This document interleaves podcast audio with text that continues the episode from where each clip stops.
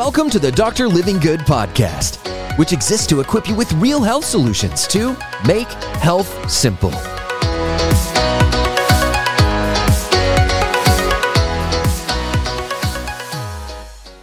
Here he is.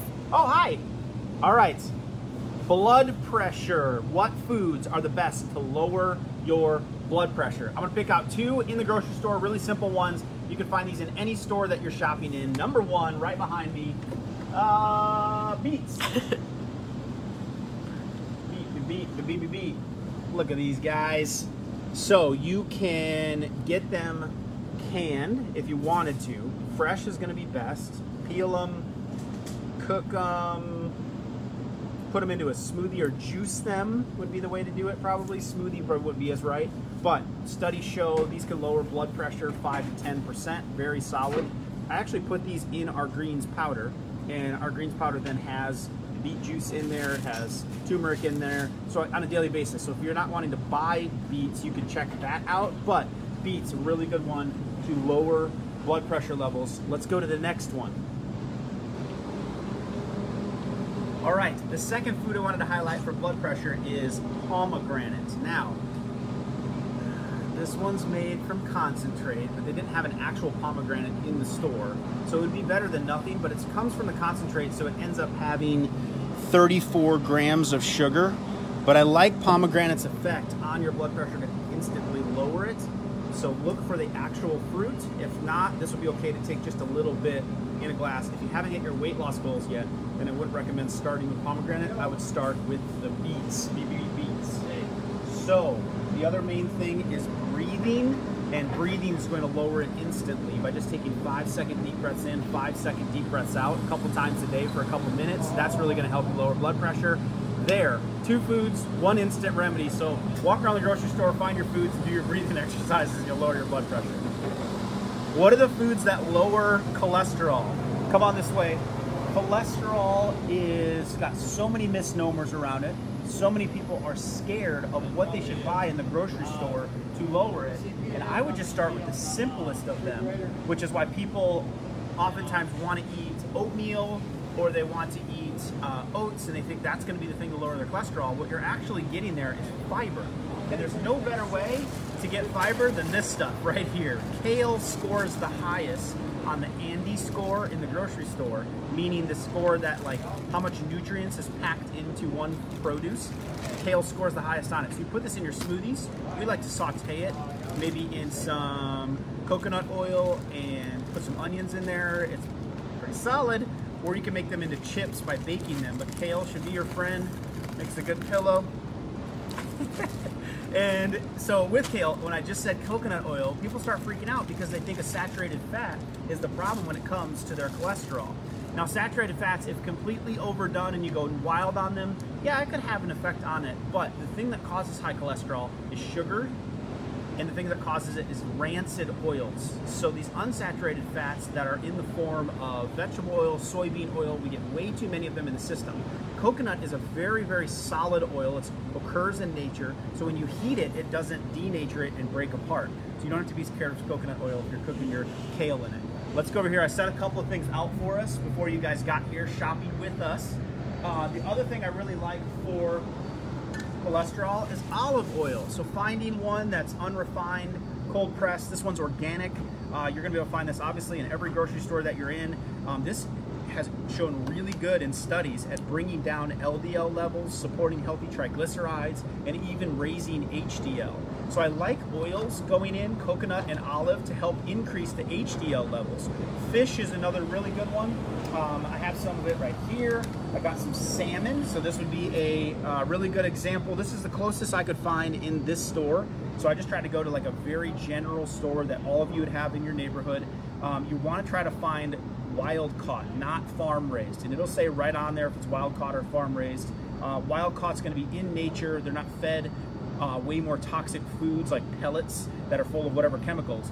But fish is also really good at supporting your uh, healthy cholesterol levels, especially lowering the LDLs and raising your HDLs. So there's your healthy foods you can find at any grocery store for cholesterol.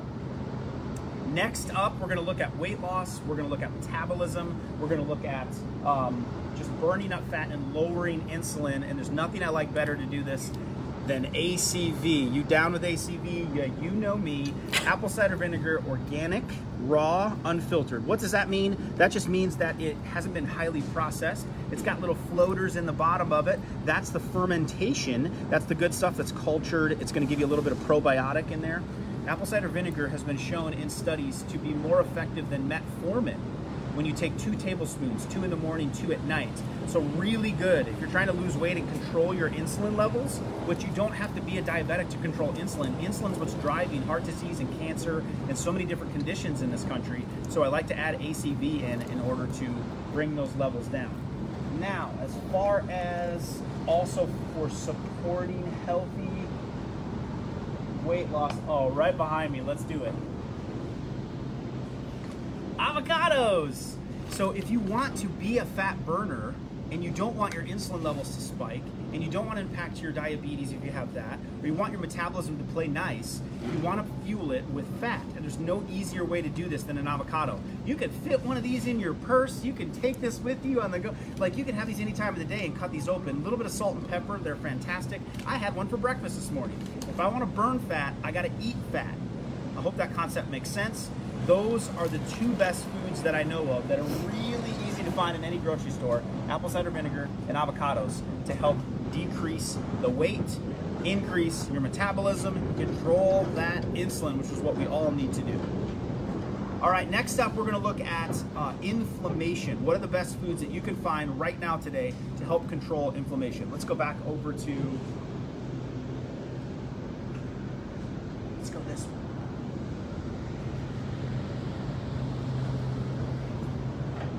the roots. One of the best foods you can have for inflammation is ginger. And you can, uh, if you're unaware, never use it, never cooked with it, don't overdo it. But ginger has um, properties in it, um, the herbs and what it's made up of, that actually help lower antioxidant and inflammatory levels in the body take the brown skin off, shave a little bit into a tea is a really good example. You can steep it that way. Um, you can shave a little bit off into a juice is a really good option. Some of you may even cook with it, but getting some ginger in on a daily basis, tea is probably the easiest way. Really, really good for inflammation levels. If you want to mix it with turmeric, that's another really good option uh, for it. Let's go back over this way. Two other things that I really like for inflammation is you, I'm gonna go back to the fish example again. For getting fish in, fish oils, if you get a high enough amount of fish in, especially, uh, you know, this would be salmon, uh, uh, some of your larger fish, you gotta really watch tilapia and mackerel to make sure that they're wild caught. But some of these larger fish, you're gonna get a lot of fish oils in, and studies have shown if you get a high dose of omega-3, fatty acids in, it's equivalent to taking an aspirin or an ibuprofen to lower your inflammation and your pain levels. So by far the two things that I love the most, um, the roots, turmeric and ginger, and then fish oil, that combination right there can really make a difference on pain levels and inflammation, and then you don't have to take the NSAIDs. So throw those in the next time that you're hurting, see what the response is, start to figure out your doses, but that should be part of a regular regimen, especially if you're dealing with pain. Next is gut health. What can what foods can you eat to control leaky guts, to repair the gut? Now, a lot of people will focus on collagen and bone broth. I really like those. Um, it's hard to find in a regular grocery store trying to find your own bone broth. Maybe you could swipe some bones from the meat counter and use those. But what I like to do is really focus on um, using my collagen in powder form, which I make my own. You can get collagen on a daily basis. It helps seal the gut.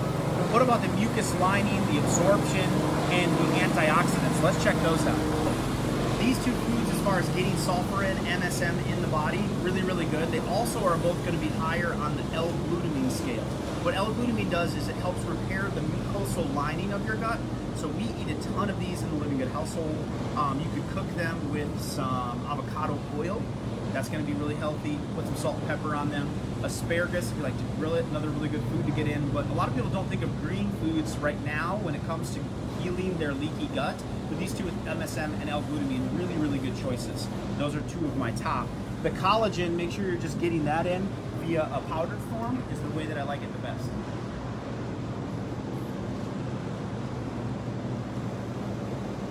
All right, and finally, let's talk thyroid health. Come on this way.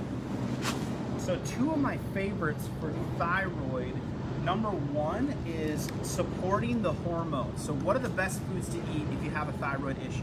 Well, you want to make sure your, your hormones are maximized inside of your body. So, if you have any form of hormone related issue, you need the precursor to hormones, and the precursor is vitamin D. Now, you can take it in a, a capsule form. I have it on um, our store. You take it with vitamin K to make sure it's properly absorbed and that calcium ends up where it needs to end up. But eggs, egg yolks are actually a really good source. There it is, a vitamin D also your B vitamins, which a lot of females end up being deficient in, and then even vitamin E, which is to be a really good antioxidant. So make sure the eggs are organic, um, and putting those in on a daily basis, just one or two eggs in the morning, really good source of omega 3s. So it's kind of hitting a lot of different topics uh, from a health perspective. The other one are macadamia nuts, and they are out at the store. But the reason I like this one, or excuse me, not macadamia nuts, uh, Brazil nuts, and they're out at the store here. But why I like Brazil nuts is they're really high in selenium, and selenium helps support a healthy thyroid. Um, and the grocery store didn't have any seaweed either. Imagine that. But that's full of iodine, so iodine-based uh, and iodine support helps. But for your everyday grocery store, Brazil nuts, which they'll typically have, a handful of those each day really helps uh, healthy thyroid, and then get your vitamin D in to help be the precursor to building those thyroid hormones. A lot of people don't think of that, what they need. Hey, it's Dr. Livingood here. Thank you so much for listening today. If you found this episode helpful, it would mean the world to me to please leave a positive rating and a review. That way we can continue to get this message out to help people all over the world experience real health. See you next time.